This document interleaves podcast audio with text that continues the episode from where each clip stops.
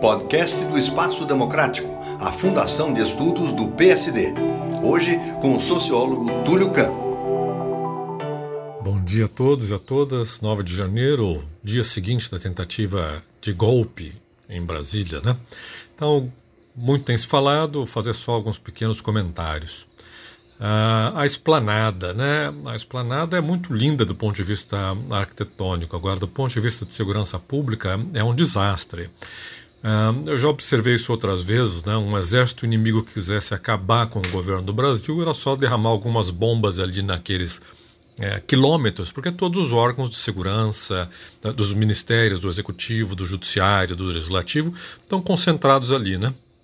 E isso Uh, vale, obviamente, também para um, distúrbios intestinos, ou seja, esse tipo de manifestação que a gente viu ontem. É muito fácil, você alcança, atinge né, né, muito rapidamente a, a, sede de todos esses órgãos, o que reforça ainda mais aí a necessidade de uma segurança uh, preventiva, né, perimetral, né, a, a, desses órgãos e aí todo mundo viu que é, as falhas flagrantes. E muito bem, né, então interviram no governo do Distrito Federal, né, na Secretaria Estadual, na, na, Polícia Militar do Distrito Federal. Agora, quem intervém nas falhas do governo federal, né, porque não é possível, né? É, o PT parece que ainda está na oposição, que não é governo. Eles têm o Gabinete de Segurança Institucional, o GSI, a uh, tem a Polícia Federal, a Polícia Rodoviária Federal, a Força Nacional de Segurança Pública, as Forças Armadas, né, o Ministério da Defesa. Então, a gente está falando aí de uma falha sistêmica e generalizada, né, que está longe de se restringir aí ao, ao governo federal, ao governo, desculpa, ao governo estadual e também deve ser atribuída ao governo federal.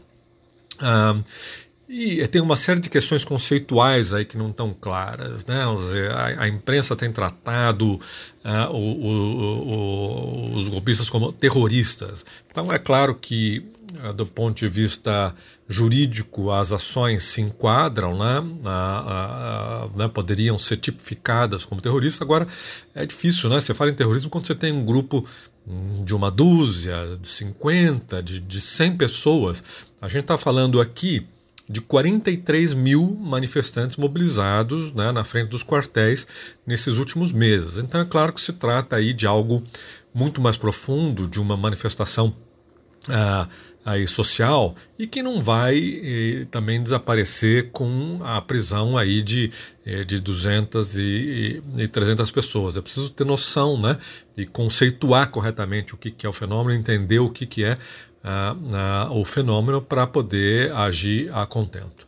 Túlio Kahn, para o Espaço Democrático, a Fundação de Estudos do PSD.